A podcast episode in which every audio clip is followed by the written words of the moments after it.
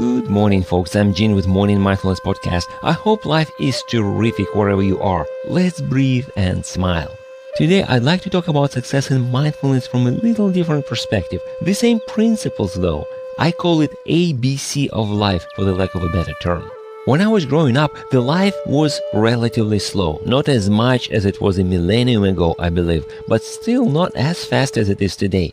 My parents had steady jobs for the most part of their careers and retired from the same companies where they started working decades prior to their retirement.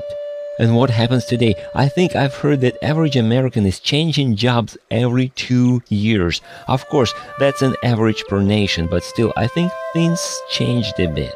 Now back to ABC. I made some mistakes in the past, even though I thought I understood the principle, and I've done a decent job, I think. I became pretty successful. I lived my dream life, I could say, or at least very close to it. Then everything went south, and the life took a big downswing because I violated the principle. The way I define ABC is simple. Whatever took you from point A to B may not necessarily take you from B to C. And that's what many people are doing, and that's what I've done before. My friend, in today's world, we need to stay on the top of things more than ever. We need to practice mindfulness, be in the present moment, observe, analyze, reflect, be ready to instantly change the approach, the strategy, the tools if needed. We need flexibility of thoughts. I saw huge companies go down because of inability to change in time.